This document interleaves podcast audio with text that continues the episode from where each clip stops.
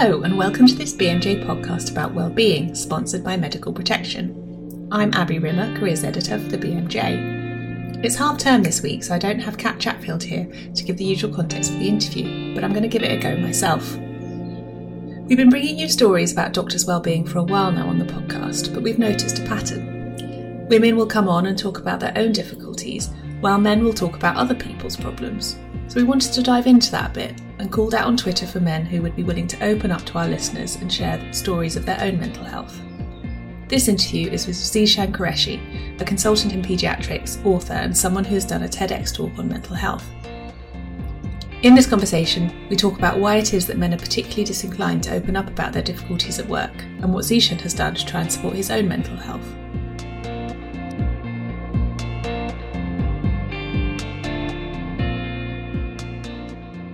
My background is I'm a paediatrician, although I'm currently on a year's shared parental leave. I've just had twins, they're eight months old, and they are hopefully asleep now. I do that part time though, the paediatric stuff. Um, I do a lot of advocacy work with regard to mental health. I gave a TEDx talk on mental health for healthcare professionals in New Zealand a couple of years ago that was very well received, and I've been involved in projects um, within hospitals that I've worked in to try and make things better for us. I also um, run a medical publishing company and I've written a few books and I've got another other few interests that I won't bore you with around uh, global health, around pediatrics and entrepreneurship. Brilliant. So we wanted to talk to you a bit today about um, the difference between men and women when it comes to mental health and whether men are maybe not so good at asking for help when they have a problem. And I wanted just to kick us off if you have any thoughts broadly about that. Yeah, well, shall I start by sharing a bit about my own journey and my own yeah, please challenges? Do. I grew up in a traditional Pakistani immigrant family, and I very much was taught to to get on with things, to work hard, to take things on the chin, and just keep doing your best. And if there's a problem, do better. And yeah, that that was very positive for me for a lot of my life. I did very well on exams. I was able to get my first choice jobs as a junior doctor, but things didn't go well forever, and it was a bit of a ticking time bomb for my mental health things became really difficult for me when I was working in a in a children's intensive care job, and my dad got really sick, and I had that challenge of seeing children at the point of death in my day job and coming home not knowing whether my dad was going to die. And it was really hard. And then my dad got got worse, got admitted to intensive care him, himself. So I was going from an intensive care during the day to an intensive care in the evening, and I didn't share what I was going through. I just kept going. I kept working, and no one knew until the point where I just couldn't take it anymore, and I. I broke down in the middle of a shift, tears like running down my face, and my colleagues were so worried about me they asked me to to go home. And I was seen by a psychiatric team who, you know, said that actually I'd left things too late, that I should have got more support and I could have done a lot better with that intervention earlier. And, you know, I didn't require any medications or anything, but I had regular visits from a psychiatric nurse and, and I got better. And since then, I just realized, okay, I never want this to happen again. I want to talk about problems early, get support early, and just remember that there will always be people around to support you. And Zeeshan, what do you think it was that made you feel unable or unwilling to sort of let colleagues know what was going on for you at home? Do you think? It's it's hard. I mean, you know you know how it is, Kat on the front line, you're always taught that the patients come first, that you have to look after them before you look after yourself. And working in intensive care, that's the most extreme example. These are children that will otherwise die without the intervention that's being delivered. and especially as you get more senior, people are counting on you to support them rather than expecting um, them to support you.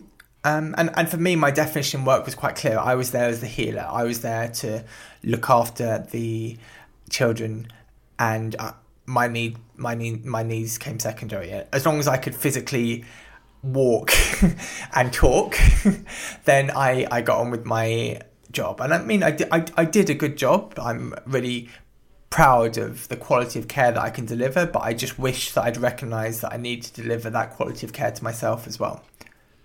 Zeeshan, you're joining us today because I put a call out on Twitter asking for doctors who might be willing to come on our podcast and talk about uh, mental health and men's mental health. So I wondered, why did you respond to that call? And what brought you here?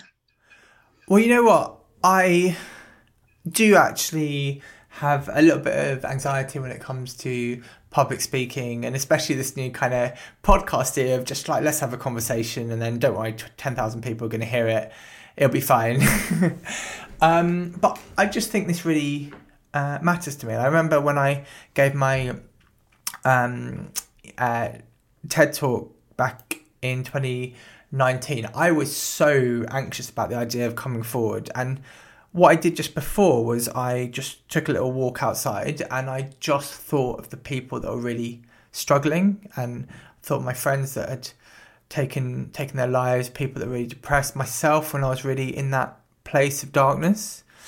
And I realized actually that for them, anything I do that puts mental health in the spotlight, that talks about potential solutions, that honors like their story is something that is really worthwhile. And that's what I think of what you guys are doing because uh, I've been listening to your podcast.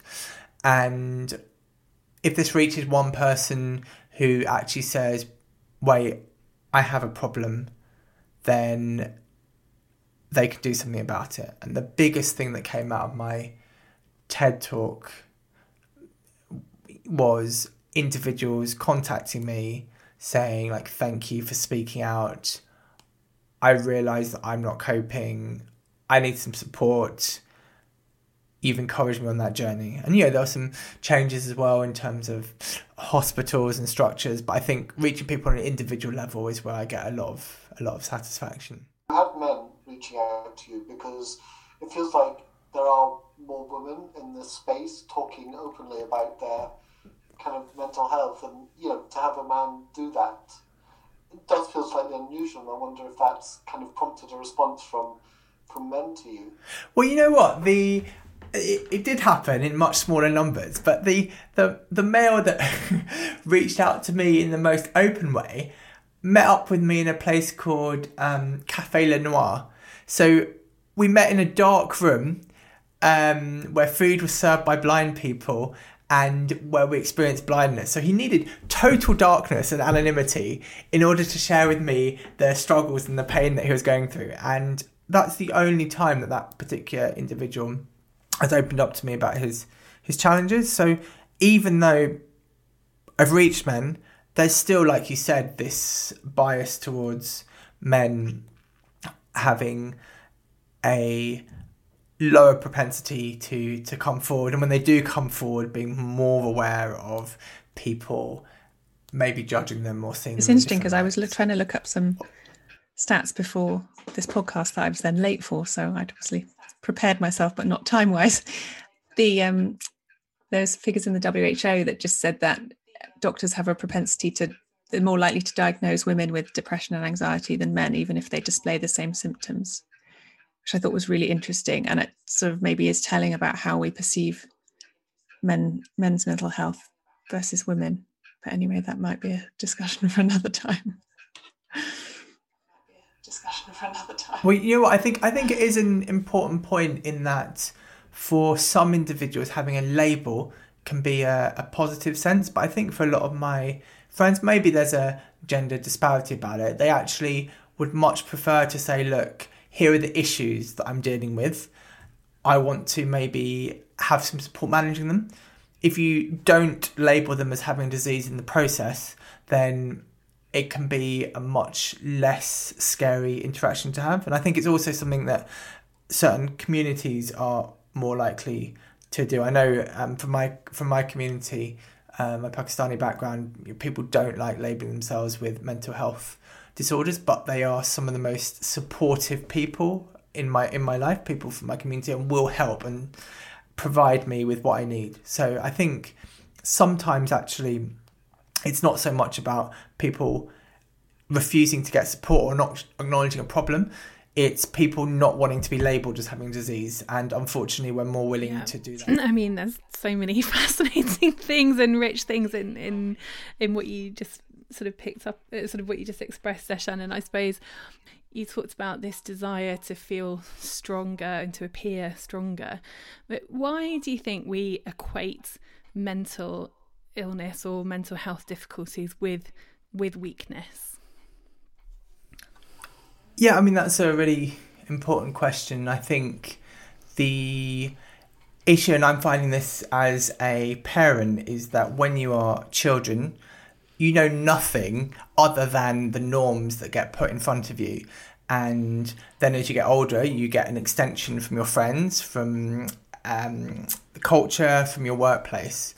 And very much that is something that we are programmed to in the society that we uh, grew up in. We still, for, for people of my generation that are now in their 30s, men, and particularly people from certain backgrounds, so my background being from the uh, Pakistan, from Pakistan, I've very much been taught about men being the leader of the family, about being the breadwinner, about being strong, about dealing with problems. I mean, my parents have found it very difficult even just accepting that I've chosen to take a year of paternity leave.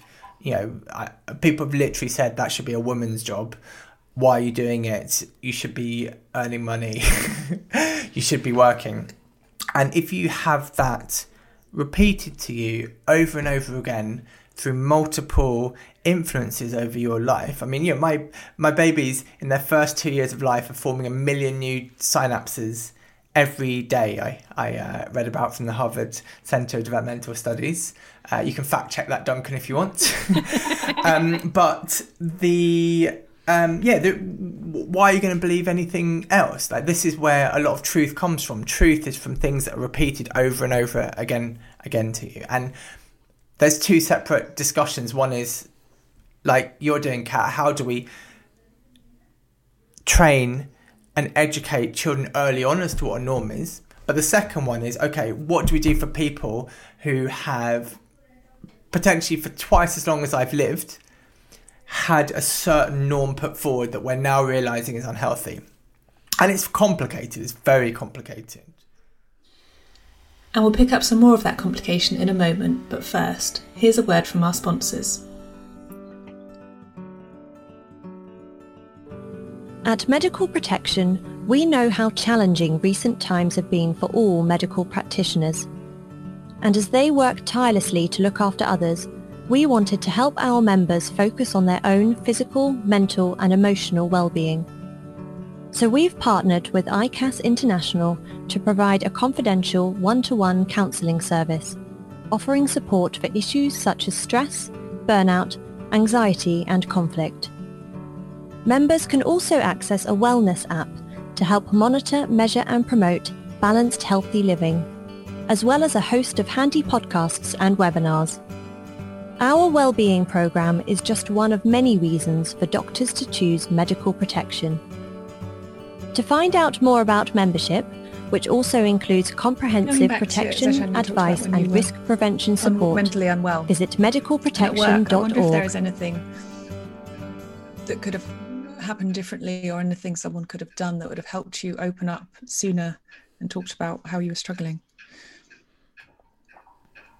Yeah, it's a good it's a good question. I think when it comes to hospitals there is so little time and so little slack in the system to provide support to people that things will just go unnoticed. And I think, you know, I was at the point of having clinical depression and yet I was being seen informally by trained doctors for 12 or 13 hours a day And despite knowing about depression, about psychiatry, about psychiatric assessments, whereby a lot of it is actually just looking at someone and observing their behaviour, none of them realised what was going on.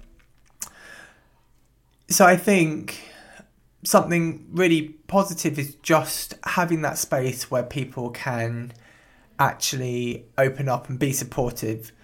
One thing that's changing a lot of hospitals is well-being checks are being instigated more routinely by educational supervisors, but even that has its problems because you always have this fear that people are going to judge you for it and then any problems you might have in the future people are going to be triggered to say this is a mental health problem what's going on one of my colleagues a paediatrician at great ormond street called professor joe riley called dr joe riley not professor but he's smart enough to be a professor he um, instigated a policy of essentially an anonymous um, consulting room whereby he would sit somewhere and anybody could come in and ask for support for any aspects of their life. No notes were taken and published it and it was a really really positive experience for a lot of people. I mean it was triggered by something very sad whereby a trainee killed herself at work after going through some of their challenges. And you know he again said I don't want this to ever happen again. So the first thing is creating that time and that space for people to to share so that we can deal with deal with problems when they arise. And I think one thing that I found really interesting was that in Holland there was some research looking at the relationship between whether a hospital environment was educationally supportive, supported more broadly, and the well-being of staff. And it was very clear that there was a correlation.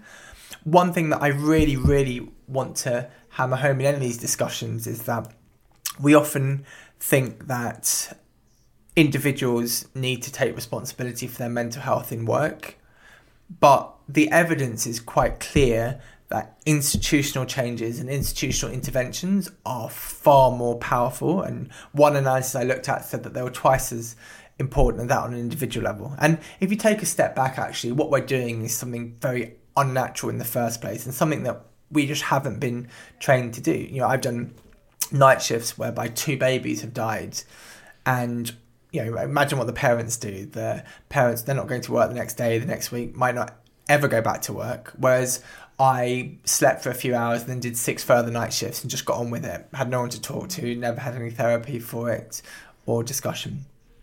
We live in a system that artificially significantly increases our mental health risk, and that comes with the responsibility of that institution to support our mental health through the problem.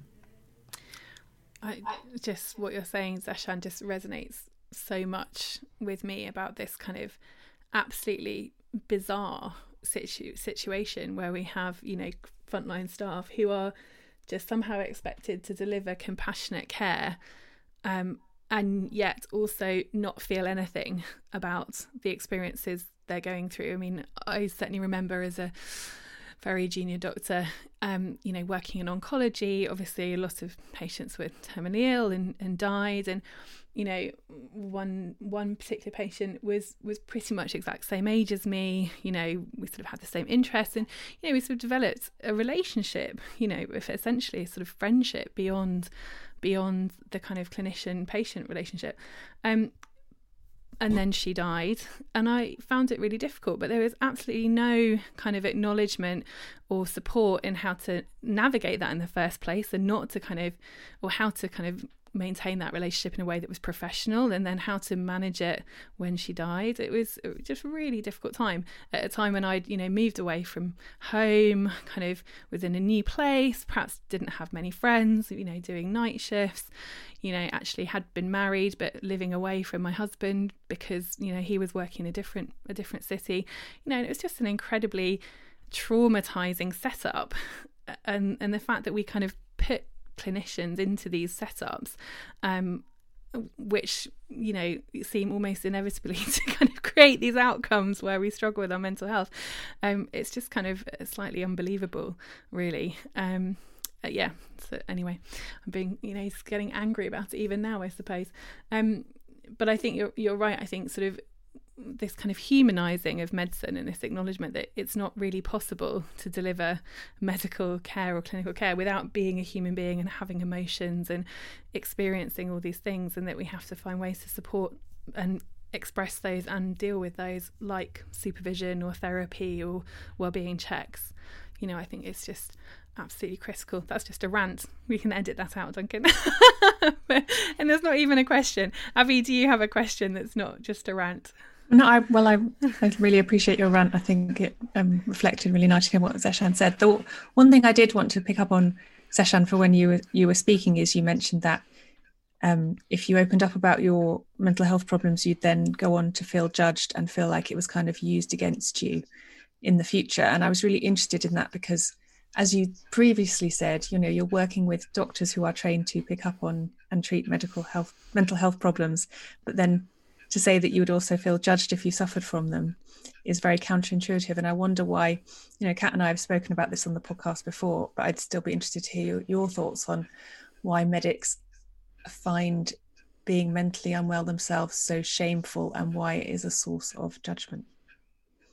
Well, I mean, if I give you an example, I remember being in a clinic and we had this really, really sad case of a single mum who had a girl who was just very, very disturbed. She was struggling to um, get on with school. She was struggling to maintain relationships.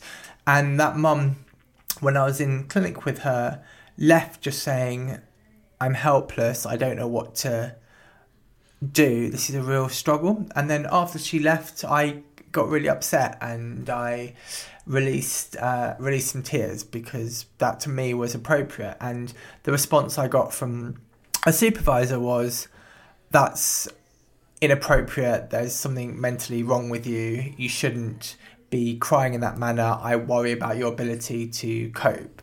And I was very lucky because I have developed my own network of supporters beyond just my immediate job. And I think that's a struggle people often have. You get allocated a random supporter that is not in any way matched to you and doesn't necessarily have the time or the resources to provide you the support you want. And you know, my colleagues outside of that situation said, like, no, Zeeshan, that was an appropriate reaction. Do not feel guilty about it.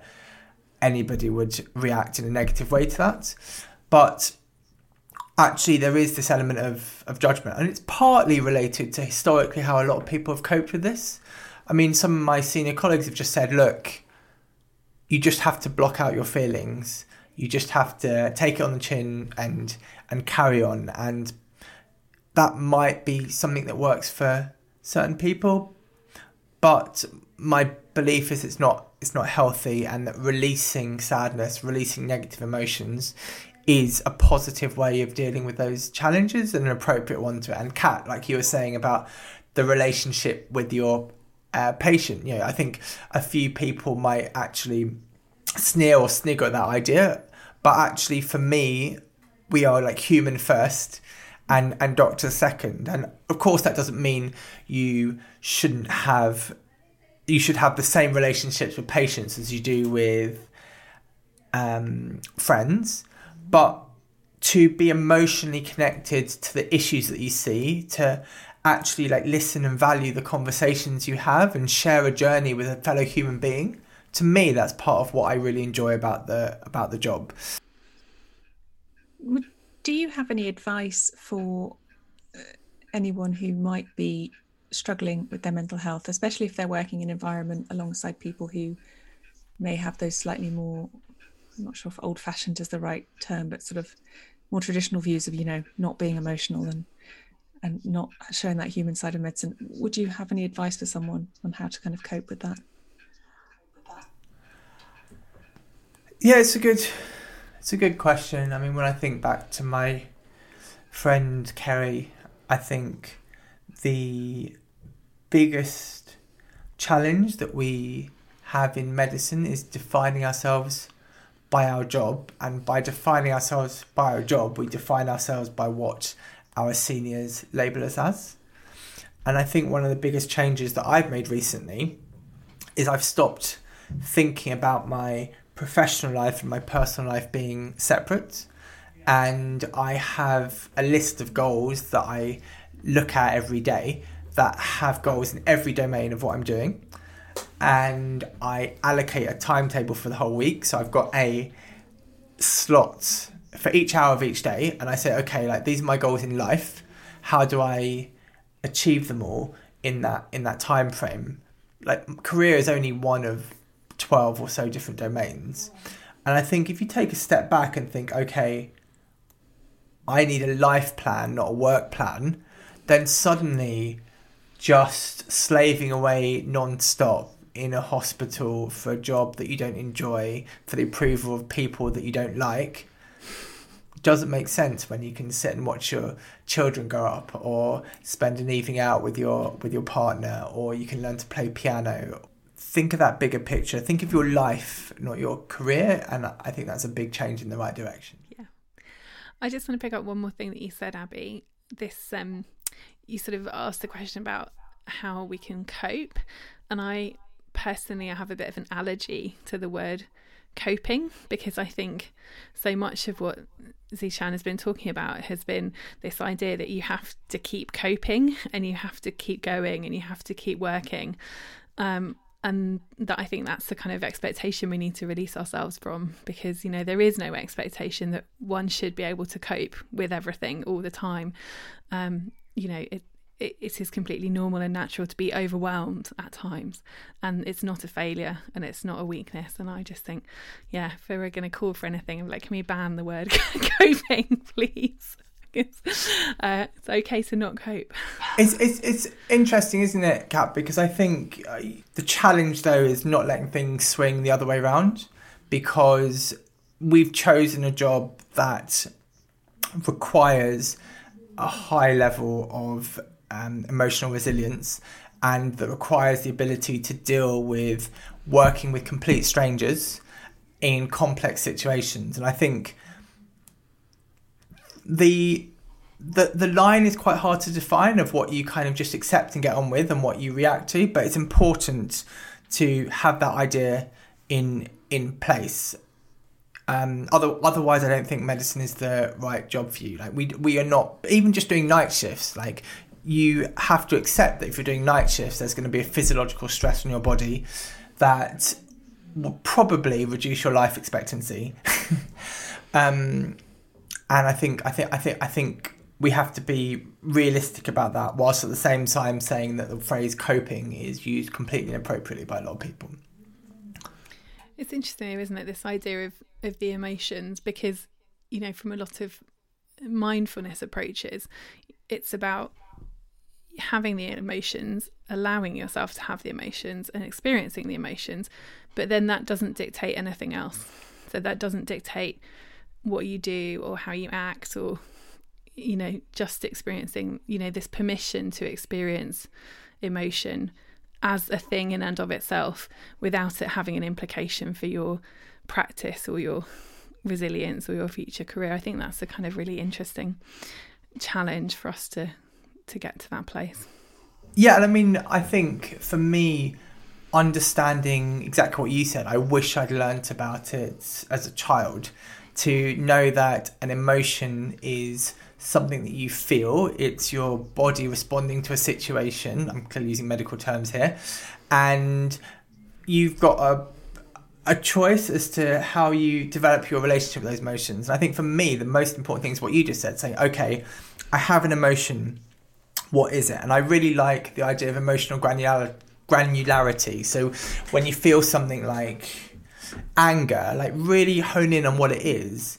Am I angry just non specifically, or am I frustrated, or do I feel a sense of injustice? Um, do I feel depressed? Am I tired? And then think, okay, I felt that. What am I learning from this? What can I do with it? Thank you, emotion. I'm going to let you go now has just been transformative to to my my life. And i think if i didn't listen to those then i'd be quite sad because i've realized the time that i'm most happy is when my actions my thoughts and my emotions all align. And the more that i do that the happier i am and the better my life is. 99% of the time i'm hungry. When I'm angry. Sorry, that sounds very dismissive. That was a really beautiful thing you just said. I, I uh, didn't mean to dismiss it by using humour. But, but you know what, Kat? It's one of those things. It's so obvious that we need food, and you know, babies make this kind of clear because they do nothing but feed at the very at the very start, and it's very much about okay, respond to their hunger cues, ensure they feed, follow their growth chart. But then, as soon as you become an intensive care registrar on a night shift, it's like babies and children matter. You don't. It doesn't matter if you don't eat. Just get on with the job. And for people, it makes me so sad when someone goes through a whole shift and says, "I haven't had the chance to drink anything. I haven't peed." And actually I'd be in renal failure by the definition of my actual own medical knowledge. Um, and there's th- simple things like saying, as a senior, I'm going to protect the lunch breaks and the coffee breaks of my staff. Show that you really care, which is positive, but also just provide you with the fuel that your body needs to to, to keep going. Um, so I don't think it's a trivial thing because actually that's part of the problem that we've been told to think of it as a trivial thing. It's part of who we are, what we need, and we need to acknowledge it and incorporate it into the workplace. I travelled to a lot of hospitals. I mean, when I gave my TEDx talk on well-being, it was in New Zealand, and when I went to the Starship Hospital there, which was designed uh, by children or strongly by children, which is a pretty cool idea for a children's hospital. They had free hot meals available for staff all day it was a really positive thing because it removed that friction force and it sent a message saying that we care about you eating. It's really interesting that we've got round to this topic, Zeeshan, because when Kat and I very first started doing our work on doctors' wellbeing for the BMJ, we we wanted to think of a campaign and focus on sort of a concrete thing that we could campaign on. And the issue that we eventually settled on was breaks and doctors being able to take a lunch break or a coffee break and the importance of what does seem like a simple intervention actually having a huge impact on people's well-being. So it's quite interesting that we've got there in this discussion. Yeah i mean I, I i think it's so important. I mean you know going back to my kind of life plan rather than career plans that i put out i have lunch breakfast and dinner mapped into my timetable every single day um, and it, it just means I'm more productive. It means I'm happier, and it's not just about the food. It's also often the time that your colleagues can open up with you to you, can share with you, and that you can form those friendships and those relationships. Um, it's so important in many many ways, and I think we really need to. As you are doing, and this is another reason why you're not a failure, um, um, prioritize the things that really matter, like taking those breaks and being able to eat I mean, it sounds ridiculous that as a doctor I'm saying we need to eat regularly, but you know we don't pick what the needs are. That's that's one of them, and we need to prioritise it.